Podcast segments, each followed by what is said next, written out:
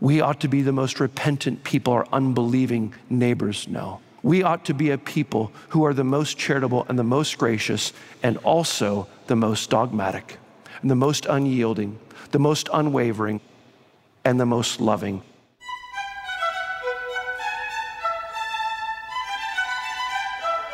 Although the world, and even some in the church, claim that theological precision and an unwillingness to compromise are at odds with humility, as you heard Burk Parsons just say, the two should go hand in hand. Welcome to the Monday edition of Renewing Your Mind. And this week, you'll hear messages from Ligonier's winter conference, We Believe, hosted last month on the campus of Ligonier and Reformation Bible College. You'll hear from several of our guest teachers on the importance of creeds and confessions and how doctrine is essential to the Christian life. You'll also have the opportunity to request a new single volume resource compiled by Ligonier that contains 20 creeds, catechisms, and confessions spanning the history of the Church. And you can learn more about that offer at renewingyourmind.org. So, can we say no creed but Christ? What about that's your truth? This is my truth. Well, here's Dr. Parsons with a message titled, I Believe Doctrine and Life. Let's uh, begin by opening up the Word of God together. I'm going to read from Romans chapter 11, verses 33 through 36. This is the Word of God. Oh, the depth of the riches and wisdom and knowledge of God. How unsearchable are his judgments, and how inscrutable his ways. For who has known the mind of the Lord, or who has been his counselor, or who has given a gift to him that he might be repaid? For from him and through him and to him are all things. To him be glory forever. Amen. Let's pray together. Our gracious and sovereign Lord, our loving Heavenly Father, Father, we thank you for your word and we thank you for your spirit who is within us, who helps us to understand and apply your word in all of life. Lord, help us now and help us come to your word as disciples and students, never as masters and lords over it, but always as students and servants of it. And Lord, may you enlarge our hearts for you. And may you grant us great doctrinal minds. And may you grant us great hearts of love for you, your church, our neighbor. All for your glory, we pray. Amen. Well, as Chris said, uh, faith, belief, in many ways has fallen on hard times in our day. And uh, when we talk about faith, we talk about belief, we are talking about that which we confess. Now, every day of our lives, we hear people talking about what they believe. We hear those two words, I believe, all the time. Our kids use it, friends use it, colleagues, classmates. People use it all the time simply to describe what they're talking about, what they think might be the case, what often is the case. Well, those two words, I believe, are really the words that make up the word credo. Credo means I believe. And of course, credo is where we get the word for creeds. Now, creeds and confessions, we all have them. Some people like to pretend they don't have creeds and confessions or that they don't adhere to any particular creed or confession. Some people might say things like, well, my only creed is Christ, believing themselves to be more holy or more humble or perhaps more biblical, not holding to a man made creed. But the truth is, is that everyone has a creed. But for most people, their creeds are constantly changing. Their creeds change according to their own emotions, their own whims and fancies. Their creeds change based on the last sermon they heard, the last book they read. Their creeds are constantly changing. But throughout the history of the church, God, by His Spirit, have raised up men to produce, often in against heresies and against false teaching, produce creeds and confessions so as to formulate, to confirm, and to provide the church with written, attested to creeds and confessions. And these creeds and confessions throughout history have a tremendous amount in common. That's one of the things that we need to point out because as Christians, and as those who adhere to historic creeds and confessions, what's truly remarkable about them is how much they have in common, how similar they are. There are differences, certainly among some of the creeds and confessions between traditions and denominations, but by and large, when it comes to the foundational, cardinal doctrines of our faith, they're in agreement. And so the truth of the matter is, it's not creeds and confessions that divide us. What divides us is not our doctrine, what divides us is our sin, our wrong way of looking at Scripture, and our wrong way of looking at doctrine. But you see, creeds and confessions have a way of helping to unite us. Because when I have a brother who's Baptistic and I know that he adheres to a particular historic creed, I know what he believes. I know what he has adhered to, what he has confirmed that he believes. And so we can have a respectful discussion based on our respect, our mutual respect for one another's creeds. Creeds provide parameters and barriers and guidelines. Creeds help us to know when we hear something that might sound strange that might sound new and fresh. We can look at that teaching, we can look at that interpretation, and we can look at it in light of our creeds and confessions. Now, creeds and confessions don't deal with everything, they don't answer everything. They provide summaries of what the Bible teaches. And so, when it comes to creeds, what we need to be asking ourselves, because we all have them, is whether or not we have faithful, formulated, and attested to creeds that have been attested to by our faithful forefathers from throughout history. What is your creed? What do you believe? We all believe and we all have faith. This is something we hear all the time. Even as true faith has continued to diminish, at least in our country and in many parts of the West, you'll hear oftentimes among many people that they are people of faith. Have you heard that? You'll hear people say, Well, I'm a man of faith or I'm a woman of faith. Sometimes you'll hear people say, Well, I'm a spiritual person. I have faith. Well, when you begin to ask them, Well, what, what do you believe? What is your faith? That's when you begin to hear about their truth. And whenever you hear someone talking about my truth and your truth, run because the truth of the matter is is that they don't know the truth. They're making up their truth and their version of the truth as they go. As Christians, we know where our truth is. Our truth is found in Scripture. And Scripture is our only infallible rule for faith and life. And we believe that creeds and confessions, so long as they are in accord with Scripture, are subordinate to Scripture. In fact, most of our historic confessions tell us just that. They tell us right from the very outset that councils and confessions can err. They can make mistakes. They can sin. They can be wrong in their estimation and their interpretation of Scripture.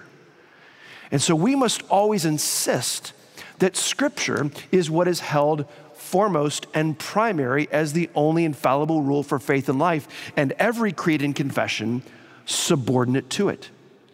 That means we need to make sure that we are careful in what we adhere to, even in those historic confessions and creeds. But as they are subordinate to Scripture, and as we adhere to those confessions and creeds, and we ought to adhere to them heartily, truly, and genuinely.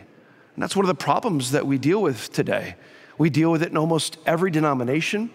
Many churches deal with this, where there are ministers who profess to adhere to their confession. They give lip service to their confession. When they are ordained, they vow to uphold their confession. But in reality, when you hear them preach and when you hear them teach, it's what they don't say and what they leave out that often shows forth that they actually, in reality, do not genuinely adhere to those confessions that they have vowed to uphold. And that, dear friends, is running rampant in the churches today. People giving lip service to their confession, but not actually adhering to their confession. And usually it goes like this you hear them say something, or you hear them leave out something, and someone asks the question, Well, do, do you believe that? Do you actually adhere to our creed? And they'll say, Oh, I'm confessional. I believe in our confessions. Well, if you're not ever teaching what our confessions teach, if your teaching is out of accord with what our confessions teach, then you're not really being confessional. You're making up your own confession, and you are your own authority and accountable, really, in the end, to no one. And, dearly beloved, this is how liberalism gets started. It's often birthed in the seminaries, and it grows and matures in the pulpits. It finally often works its way down into the pews and into their families and their homes and their children. And a generation from now, None of those people are taking their faith seriously. None of them are going to regular Lord's Day worship because, after all, it's really just about my own relationship. It's really just about my own faith. It's really just about my own truth. It's about worshiping God in the way I want to worship Him. Creedal Christianity keeps us founded, it keeps us unwavering. It keeps us steadfast. Now, for a lot of people, when they look at that and they say, You all are just a bunch of traditional, ancient, old fashioned sticks in the mud. You are just unreasonably dogmatic. And then we respond and say, Yeah.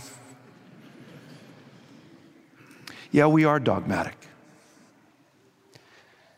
Yeah, we are old fashioned. Yeah, we are traditional because we believe the Bible is the Word of God.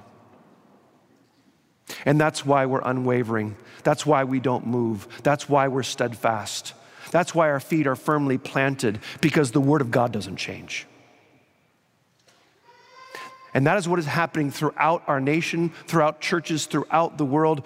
They are churches are changing rapidly. You know, I can't even really recommend churches anymore. I haven't been able to do it for years because a church that I thought was biblical and preaching the word of God faithfully and the gospel boldly has changed within months, within a year. And it's sad to me because I used to be able to recommend churches. You remember that? Remember that, what that was like 20, 30 years ago? You would hear that someone's worshiping in a church down the street, and you say, I know, even though we have some differences in style of worship, I know it's a good church, and I know that pastor preaches the Word of God. Do you remember those days? You can't do that anymore. Because you have no idea if that pastor has just been swept along with the course of this world, with the spirit of the age, with the zeitgeist, with the ideologies of the culture. You don't know anymore. But we who are biblical Christians, we who look to the Word of God as the authoritative Word of God that doesn't change, also have a wealth in the creeds and confessions that our forefathers have passed down to us. You know, there's a there's an illustration that some have used about creeds and confessions. I love to be out in the woods. I love to hunt. I love to fish. I love to just be under the trees. I love to hike. I love to backpack. I love to spend time in God's beautiful creation. And one of the things when I'm hiking or backpacking that I desperately need is a map. Now, why is it that we have maps? Well, when you're backpacking, you need to know exactly which trail to take, which trail not to take. You need to know where the future next water source is, and you need to know where your destination is. And you are looking at that map carefully because you are trusting those who have gone before you. You are trusting their wisdom and their experience. Sometimes, if they've gone off path, or sometimes if they thought there was a water source here, but there wasn't, it was dry. You are trusting those faithful ones who have gone before you to know that this is the right way. And creeds and confessions are much like that. They give us a map and they help us to know where to go and to get to our destination more quickly. They help us to stay on the route that we need to take. Now, confessions and creeds, as I mentioned, don't give us everything. They don't teach us everything.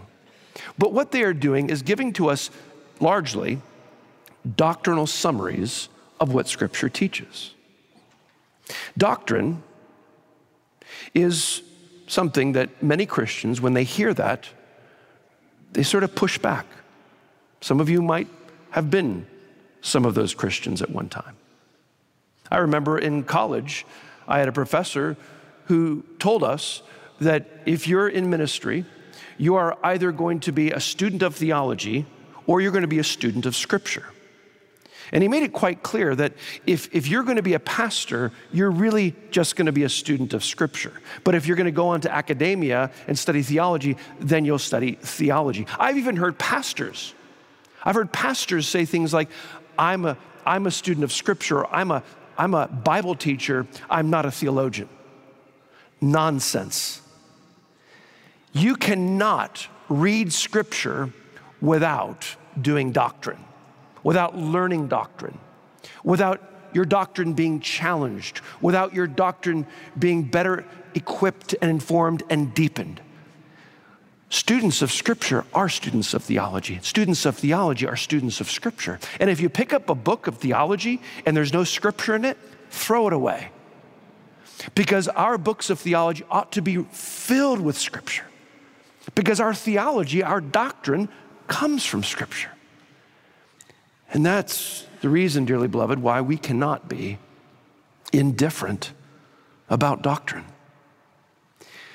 Indifferentism about doctrine is the mother of all heresies, according to J.W. Alexander. Indifferentism about doctrine is the mother of all heresies. And indifferentism about doctrine is running rampant in the church.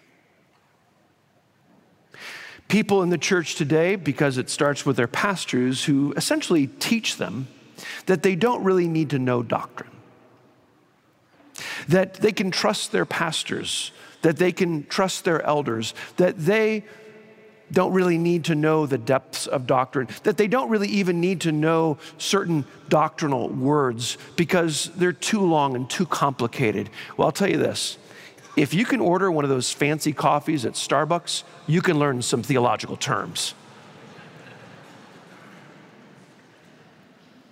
Because the truth of the matter is, is that one of the reasons we are producing a generation of false teaching and heretics and false teachers, one of the reasons the children of the church really don't know the Bible very well, one of the reasons they don't really know their faith very well, one of the reasons if you ask them even some basic questions that children even 50 years ago knew the answers to, you'd quickly discover that we're raising generations of heretics.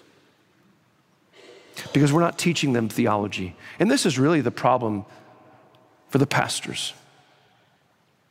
And I would even say that those Bible teachers who are teaching the Bible but are not helping their people understand the theology of Scripture are doing their people no real help in the end.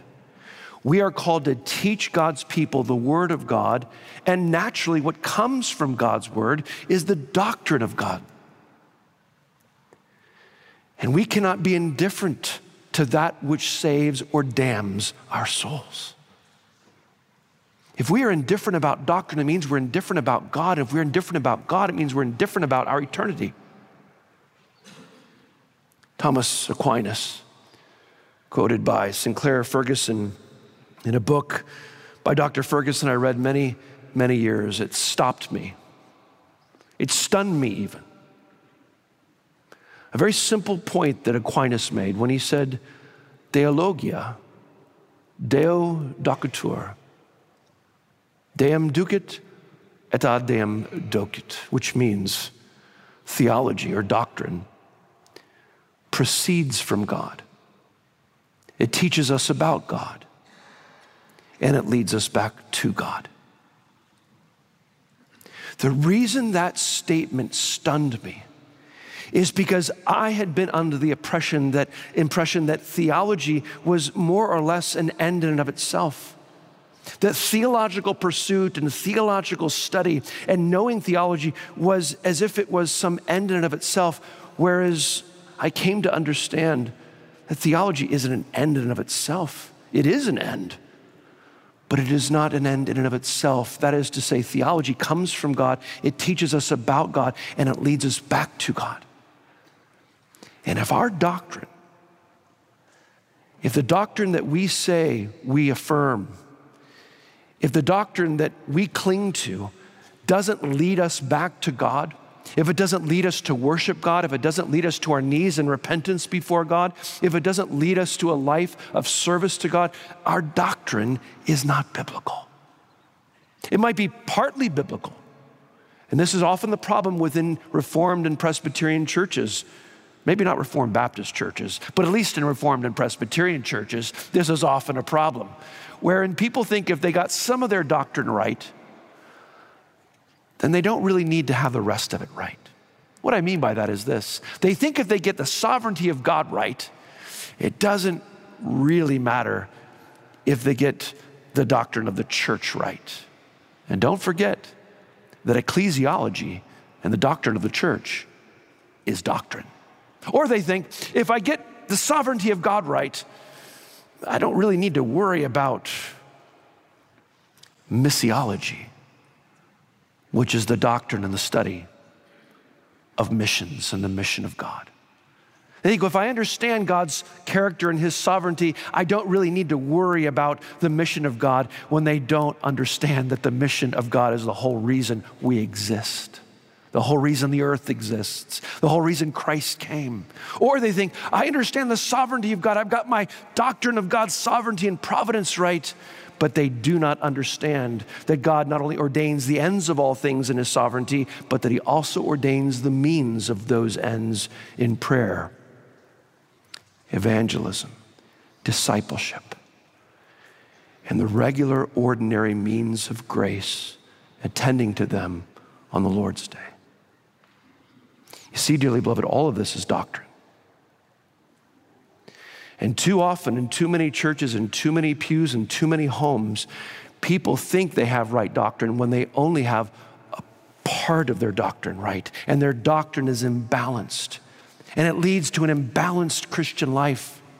It leads to a life that is too often looking down and looking inward rather than looking up and fixing our eyes on Christ. Now, here in Romans 11, Paul has just come through 11 chapters of laying the groundwork of the full gospel message in his magnum opus of this beautiful systematic theology, wherein he has given all the indicatives of doctrine from our fallenness and our depravity to our justification to what real faith is helping us to understand the dynamics of the work of the Spirit and the work of God, the work of Christ, and how we were dead in Adam and now alive in Christ. How it is that even though we are alive in Christ, we still fight and we still struggle, yet we are more than conquerors. And that God's love surpasses all and is greater than all how it is that God in His sovereignty elects, how in His sovereignty He ordains salvation for His people and the true Israel of God. And then after He comes through all of that in chapters 1 through 11, Paul cannot help himself but break out into doxology. Do you hear what he said?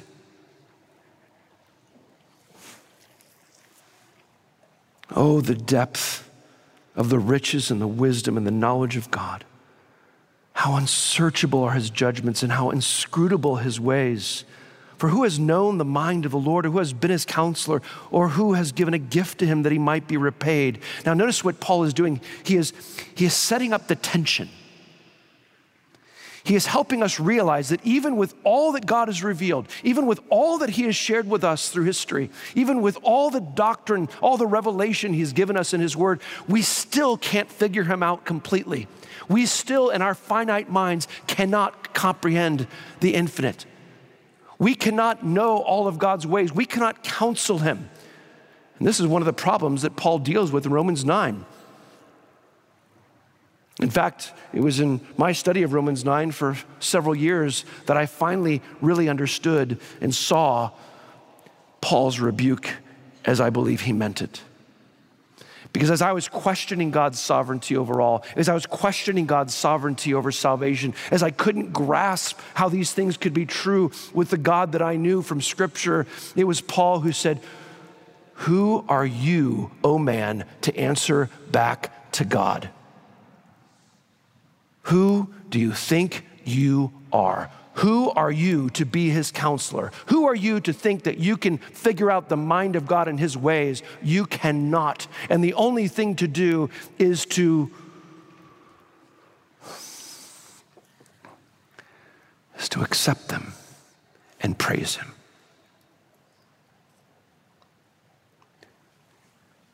And then Paul ends with this beautiful word of doctrine, for from him and through him and to him are all things. That God is the source of all things, that he is the means through whom all things are accomplished, and that he is the goal, the end of all things.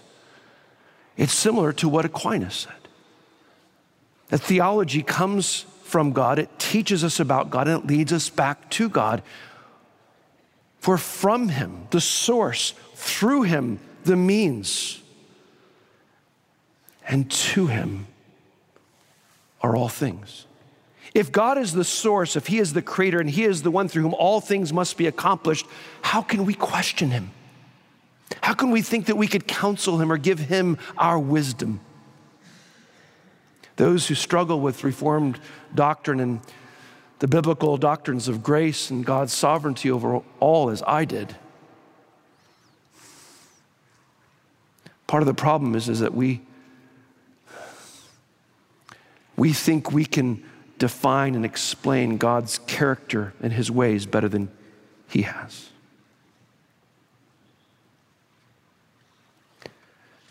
But just after Paul has given us this magnum opus of doctrine, it's not as if he moves on from doctrine chapters 12 through 16 of Romans, he continues to give us doctrine, he continues to give us teaching.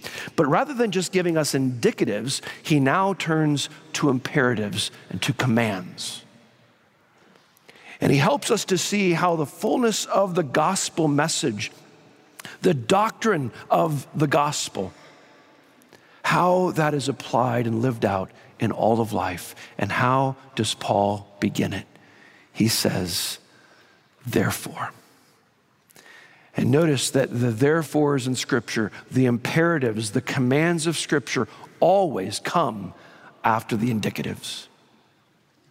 The commands that God gives us always follow the gospel.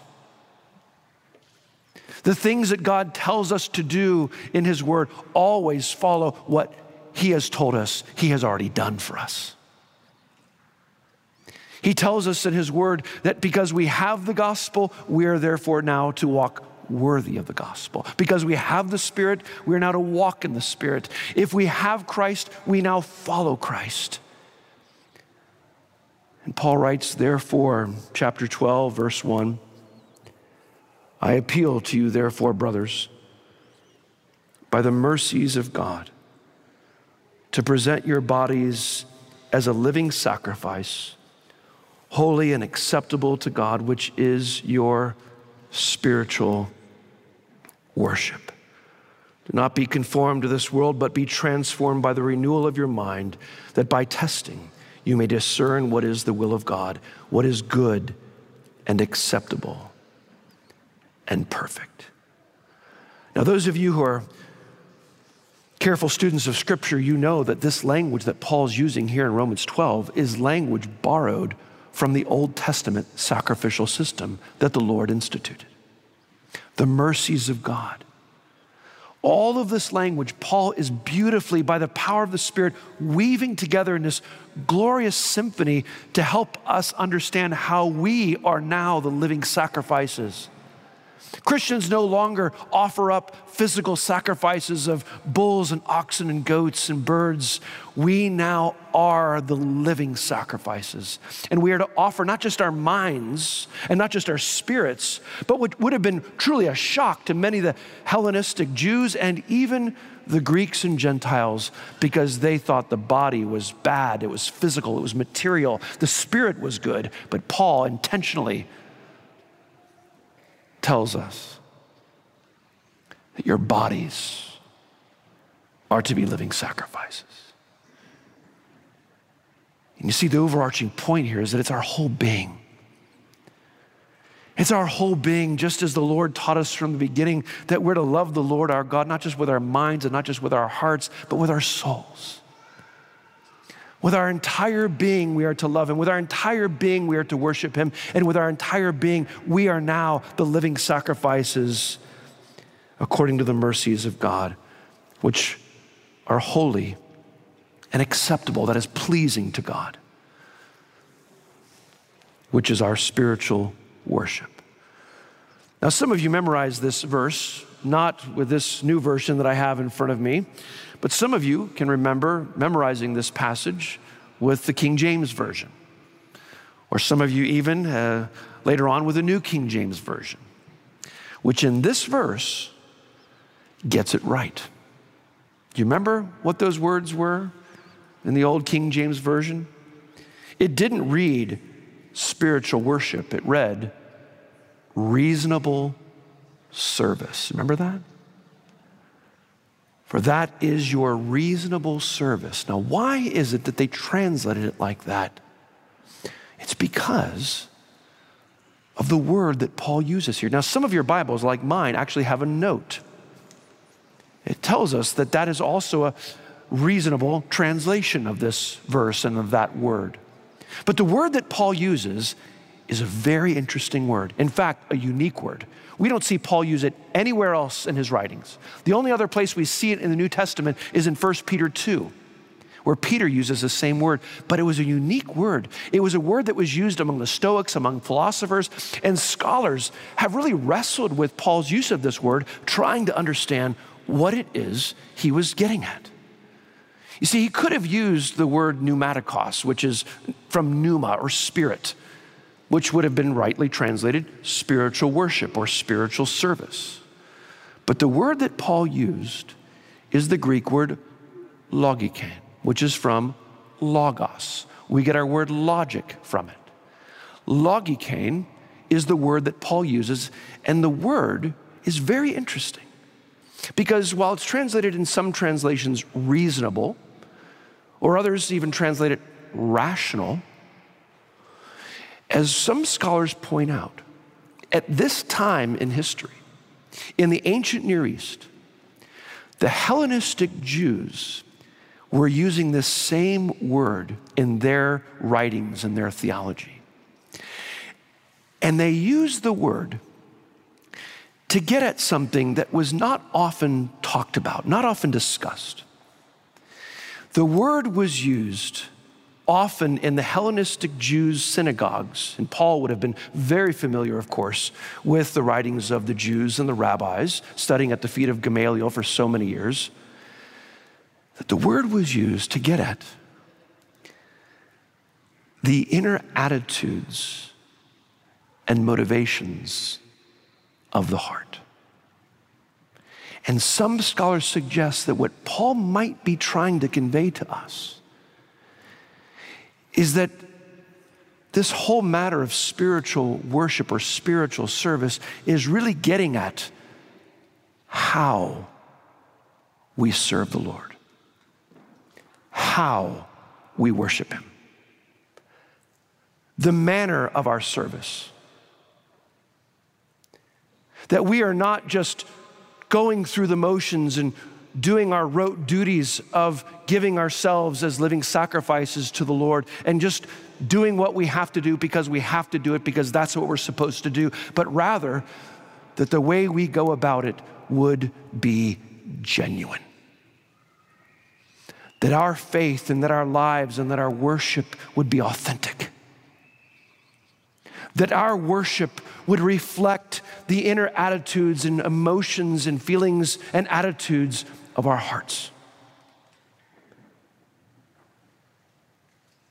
He's saying, don't just go through the motions. Don't just show up to worship as an attendee, saying, What can I get today?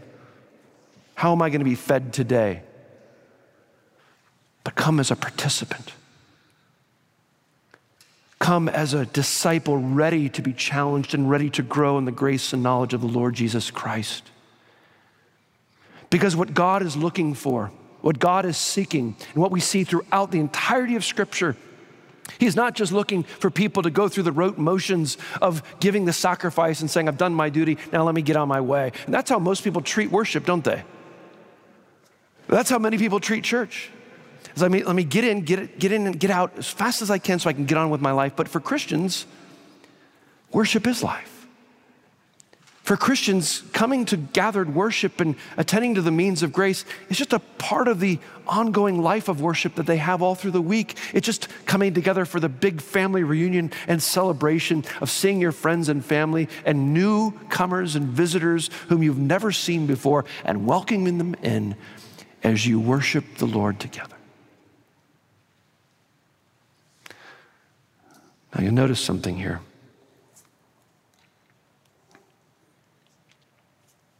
You know, I think a lot of people, maybe in our own churches,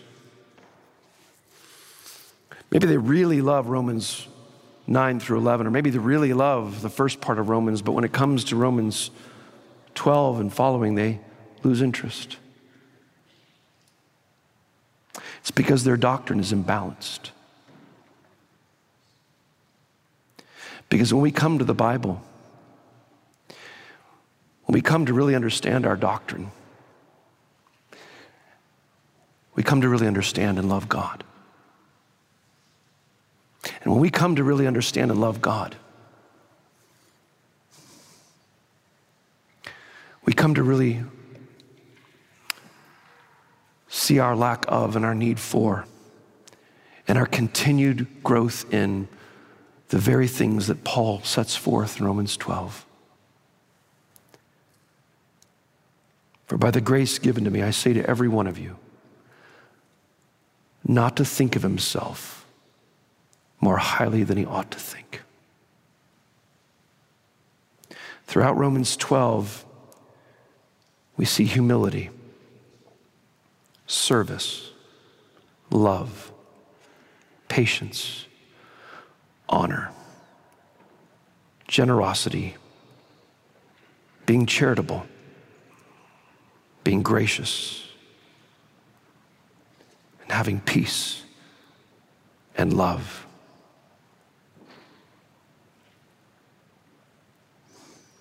The more we rightly understand doctrine, the more we rightly understand the depths and the beauty of the doctrine of Scripture the more we understand the depths of Reformed theology, and the more we understand and love our confessions of faith. And sadly, it's just the opposite. Because oftentimes, the people who think they understand their doctrine well and they think they love their confessions well are sometimes the meanest, most divisive, most uncharitable, most ungracious, most unforgiving, most mean spirited Christians you and I have ever met.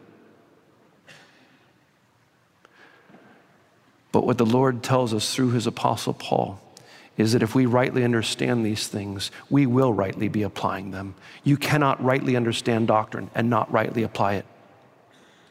Because if, if you think the doctrine to which you adhere can lead to a life of not applying that doctrine, then that doctrine that you think you adhere to will lead to your death. Because the doctrine of Scripture leads to a life of the application of that doctrine, a life of striving for humility, a life of striving for love and joy and peace. And I know there are people who hear that say, that's all the, that's all the mushy stuff. This is a conference on doctrine.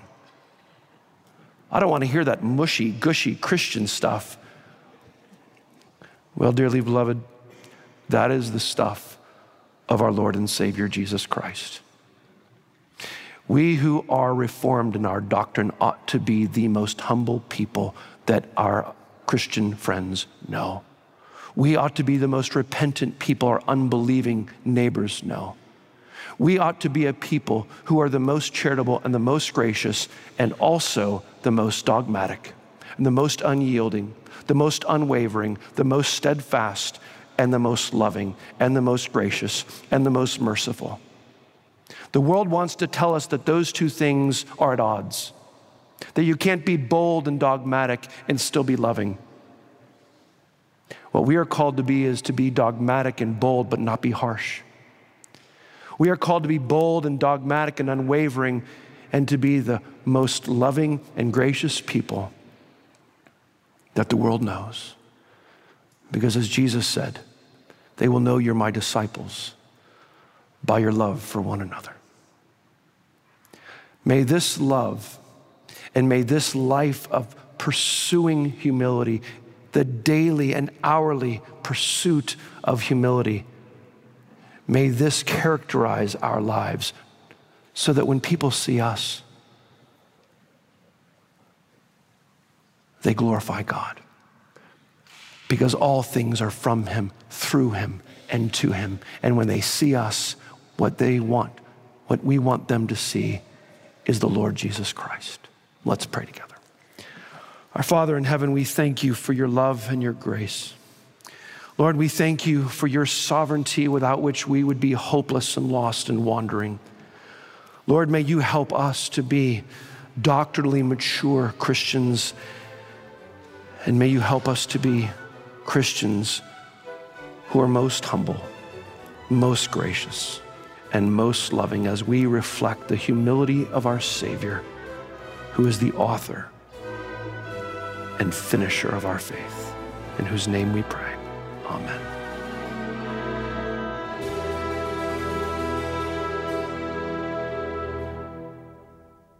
That was Burk Parsons speaking at last month's Ligonier Winter Conference hosted in partnership with Reformation Bible College. You're listening to Renewing Your Mind. I'm your host, Nathan W. Bingham. The Ligonier campus was bustling during our winter conference as Christians gathered together from across the state and across the U.S. If you'd like to join us for an upcoming conference, you can find all the latest opportunities locally and internationally at ligonier.org/events.